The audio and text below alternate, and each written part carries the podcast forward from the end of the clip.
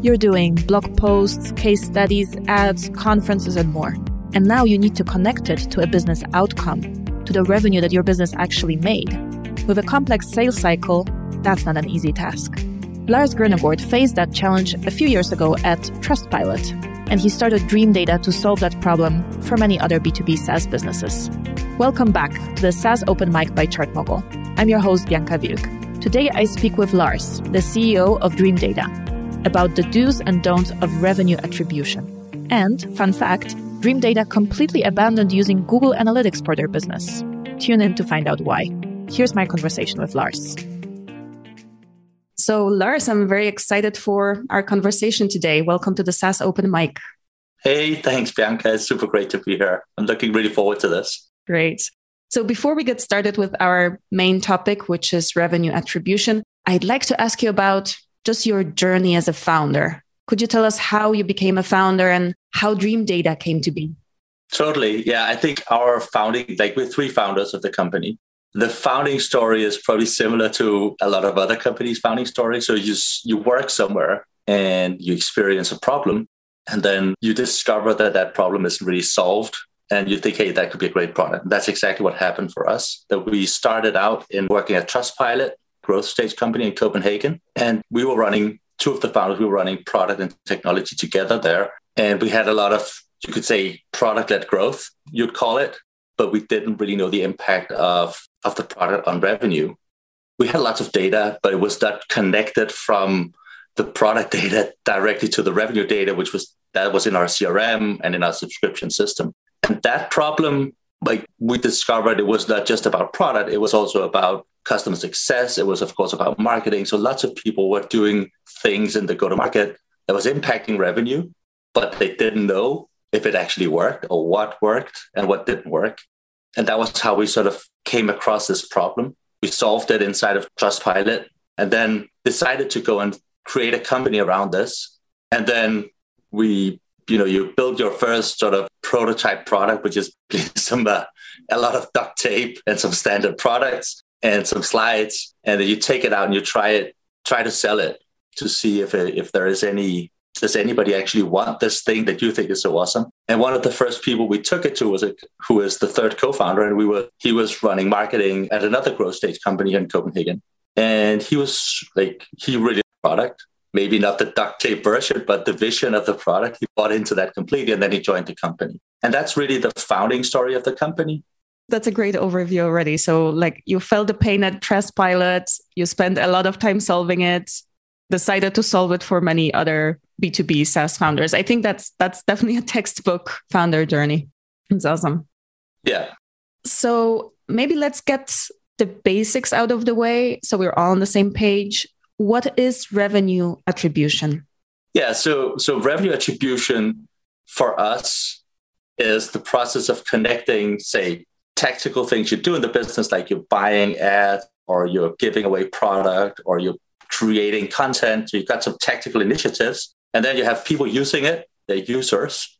So you track them, and then you connect that with businesses because you're a B2B SaaS. So you're not selling to individual users, you're selling to businesses. So you connect the users to businesses, and then finally you connect the business to the business outcome, which is typically like revenue in some form. Maybe earlier, like you create a pipeline or maybe later, like you renewed the customer, or maybe even later, the customer churned or you out the customer. So any business outcome. So that's sort of the whole thing that we're trying to solve. And revenue attribution is really linking all those data points together. So you can say, well, we made this money. Where did it come from? Or I did this thing. Did any revenue come from it later on?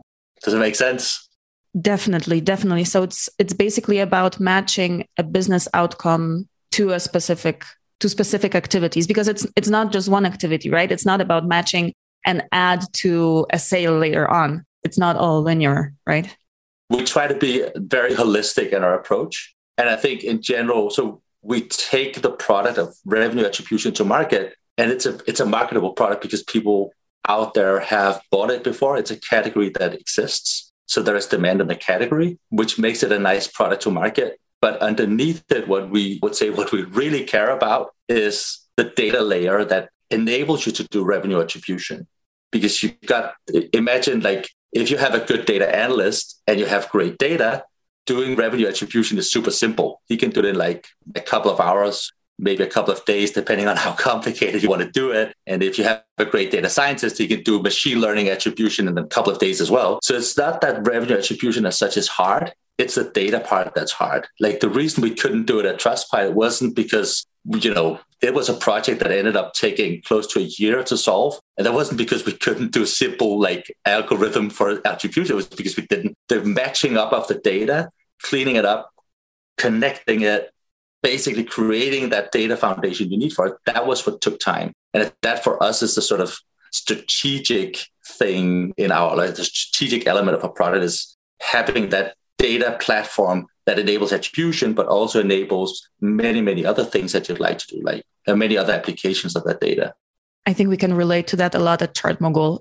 I think we do basically something similar, but with SaaS metrics and it's also about like cleaning data and and and presenting it and also segmenting it later on. And the more data based decisions you can make using your data whether revenue or subscription data the better right?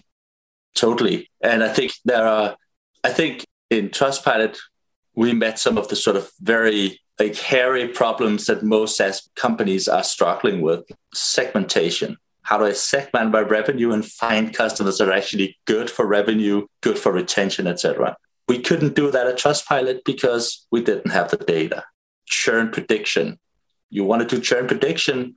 Is again, it's not it's not that hard. Like plenty of algorithms out there for doing it, but if you don't have the data, it's super hard to know who's going to churn, who's not going to churn, what can I do to prevent churn. Same, it's actually the same data you need.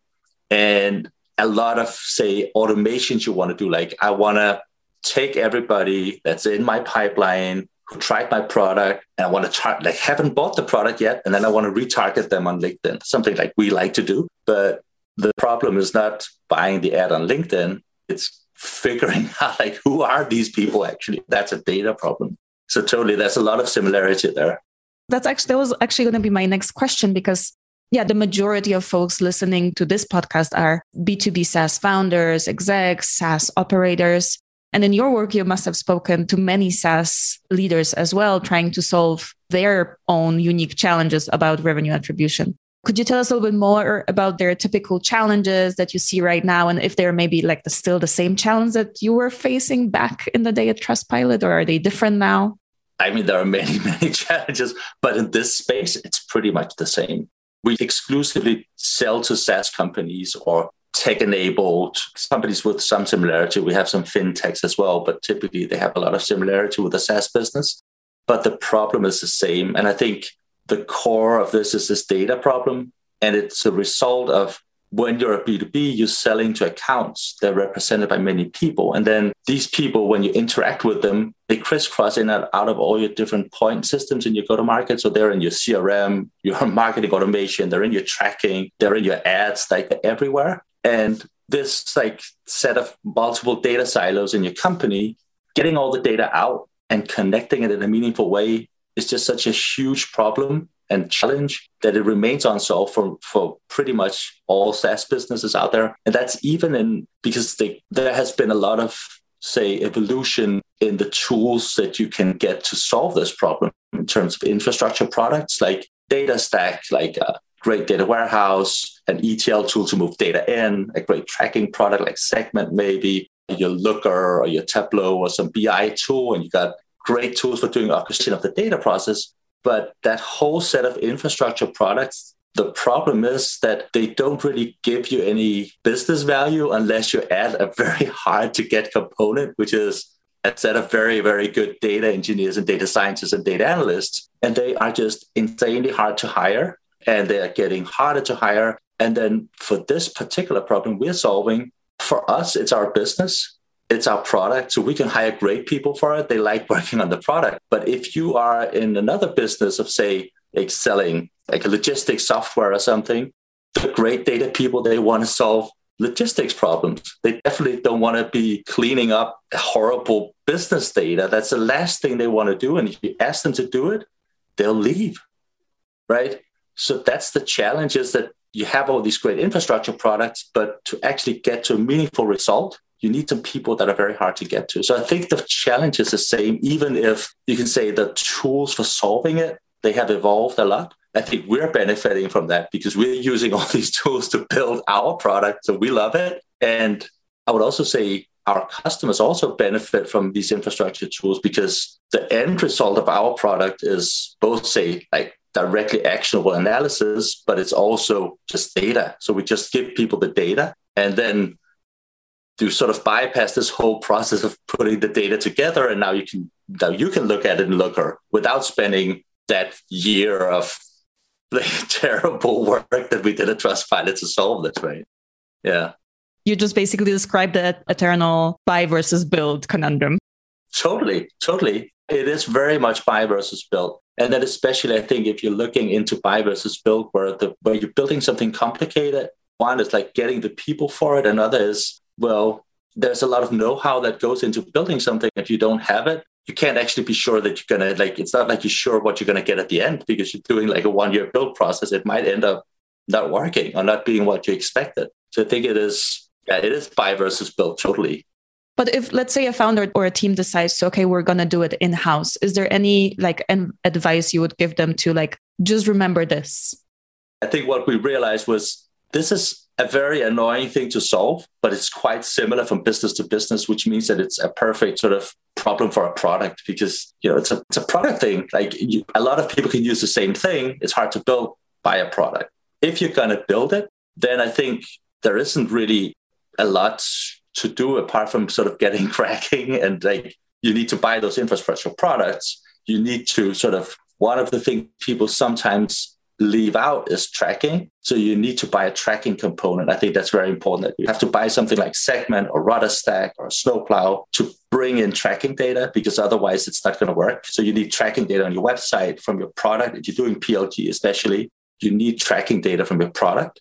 And a lot of people bypass that because tracking data is super annoying to work with, but you need to do that. Otherwise, it's not going to be a solution that really does anything for you. And then, yeah, it's you buy an ETL product like Fivetran is a great one. Bring the data in, start figuring out the scheme. It's just like, it's a lot of work. I don't have any advice except don't do it.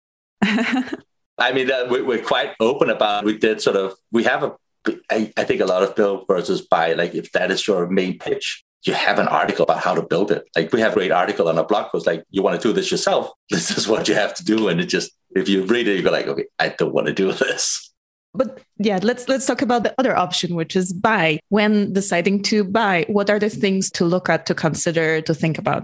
Yeah, I think like the fundamental thing is are you a B2B or are you a B2C company? And I think if you're a B2C company, there are many options out there we are strictly dealing with B2B SaaS companies. So I'm not super familiar with the market on the B2C side, but there's a lot there. And actually, I would say if you're B2C, the challenges are different. They're mainly about sort of if you're doing mobile, for instance, there's a lot of problems around sort of bridging mobile, like from an app to a browser and many, but I'm not super familiar with that. But that's a different market. So if you're B2B, I think the way we see the market there isn't a lot of products out there that does what we do. So you are sort of stuck with either building it yourself and or buying something like us. I would look at like, does it support the account level? Does it understand that you're not dealing with individual people? You're dealing with businesses. So is it like B2B specific? Does it include tracking data? So does it cover all your needs in terms of tracking on your website, tracking in your application? And can it bring that into the same data model? I think that's very important. Then, of course, it has to connect also the business outcomes. So that's typically the CRM pipelines, like your sales pipeline for sure, your renewal pipeline. Can it bring in that data and connect it with everything else? And then I would say, make sure that you, even if a pro, like our product has a nice user interface, but at some point, you will want to use this data for other things. You will want to do your own analysis in your own BI tool, or you will want to action the data somehow. So you want to make sure that you get the data. You want access to the data models in your data warehouse. Where your team can now work with it and do things that Dreamdata didn't think about or you know didn't get around to doing. You don't want to be dependent on somebody's roadmap there. You want the data so you can work with it yourself. I think that's very important. And then you want also a way to get out of the deal. Let's say you want to be able to take your data and leave. I think that's also important. Absolutely. Switching gears for a moment. So, in our industry, everyone relies on Google Analytics for attribution data, actually. And that's often like the first place people check. I certainly know that I'm like, it's an automatic reaction for me when I want to check the, you know, the performance of marketing activities. But I do know that you recently moved away from Google Analytics completely. Why is that? We are a B2B company. So a lot of the challenges we solve for other companies, we have the same. We have complex buying cycles with like we'll talk to somebody in the marketing team, somebody in the ops team, somebody in the legal team.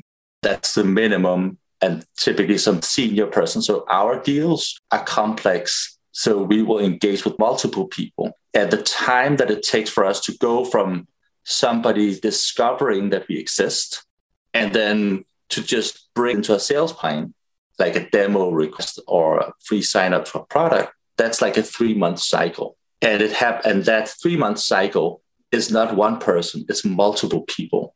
And if I was looking at that in Google Analytics, I would see one person. And also because of the limitations in Google's tracking, you'd probably only see about 30 days back. So that's a problem because I want to see those 90 days, and that's on average. So some it's longer, some have like many more months, but I want to see as much of that as possible. I'm never going to be able to see all of it because something is lost. It's not joined correctly because you know they switched computer or deleted their cookies or reinstalled it or they just met somebody at a conference and it was never registered. So there are many ways that data is not there. But all the data that exists and can be there, you want that in that model. And I think that's the fundamental problem about Google Ads, like Google Analytics, is that it's not account based and then the other end, I would say, is it depends on your business, but we don't do any online transactions on sales. We will bring people into a pipeline, and then there'll be either you stay on a free product or you're up, you're sold into the paid product by a salesperson, sales rep. So there is an inside sales team at our end that engages with the customer. And then when the deal is closed, happens in the CRM system. So the record that says that we did a business transaction with a company that's in the CRM system and bringing that data back in Google Analytics so I can look at that, it's just not, and it's not meaningful and it's typically not possible. So I think that's fundamentally, so the reason for sort of going away from Google Analytics is because we don't think it's adequate to measure the success of the things we do. Does it make sense? There are also other reasons like uh, there's like uh, privacy concerns at the moment around Google Analytics, which I think will be resolved with like privacy shield that's coming. Like, but for me, it's more the business side of things that I'm concerned about. Does it make sense?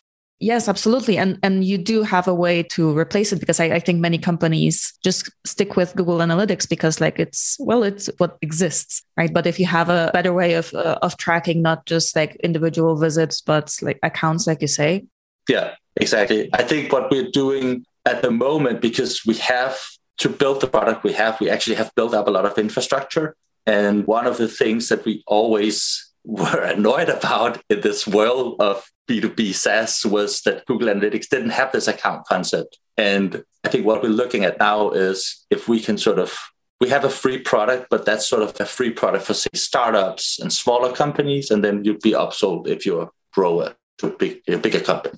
But uh, from a business perspective, it's not the great way of setting up your sort of product led growth because basically we can only upsell somebody if they grow. So from a product led growth perspective, we of course want sort of a more sort of a vertical product that we can bring people into a paid product. And one of the things that we're thinking about doing is taking just the tracking part of our product out and then the dashboarding part that sort of relates to tracking. And then we'll be able to offer sort of a bit like a Google Analytics for B2B, and we'll try to offer that as a free product. That's something we're working on now. And I think that that could be an alternative to Google Analytics. It's not one right now, but it, I think we'll be coming out with this late this quarter or early next quarter. But it is a problem. And I used many different products for looking at tracking data from marketing and product websites. And in general, the sort of account level can't start very strong or doesn't exist in them. Lars, I have one last question for you, a little bit controversial, maybe. What do you think when you hear opinions like you cannot measure everything? I think that people are absolutely right. And I think I'm glad you can't measure everything because if you could, like, that would not be nice. For me, I think there are two things like whatever you can measure, you should measure. I think that's a fundamental thing. So if you can collect data and look at it and use it for making decisions, you should. And then I think another thing, which is a bit people miss out there, is well, once you collect this data and you have it in a usable format, then it's also the foundation for doing a lot of things you'd like to do, like personalization, automations, targeted ad buying. So even if, like, when you look at your data, you have to understand it's not complete because it won't be, especially like everything about the buyer journey. There are many things you can't measure. Like, nobody's go- hopefully going to record my conversation with somebody in the supermarket or at a conference and analyze that. I don't want that. I don't like the idea. So there's going to be a lot that's not there. But let's say the fact that I met you at the conference or whatever other interaction, like the more you can stitch that data into the customer journey data you have, the better you can do a lot of other things you'd like to do. And say, for instance, say like churn prediction based on observed behaviors. Well, that is what it is. It's churn prediction based on observed behaviors. Well, you just try to create a machine learning model that looks at observed behaviors and predict churn. And of course, it's not all behaviors you observe, but if it works, it works. If it improves your business, it does. And then you should do it. So I totally agree. You should you can't measure everything. That's good. And I'm glad you can't. Absolutely. I do agree as well. Lars, this has been a very, very insightful conversation today. Is there anything you'd like to add before we wrap up? No, I think it's been a great conversation and, and thanks for having me on the podcast. I really enjoyed it. Yeah, thank you so much for for joining us. I look forward to seeing what's next for Dreamdata. This was the SaaS Open Mic podcast by ChartMogul, where we talk to SaaS leaders about the inner workings of growing a business, the daily challenges, strategic moves, inspiration, and mistakes made along the way. The best teams in SaaS use ChartMogul to measure, understand, and grow their recurring revenue head over to chartmogul.com for more content like this and to try the leading subscription analytics platform. That's chartmogul.com.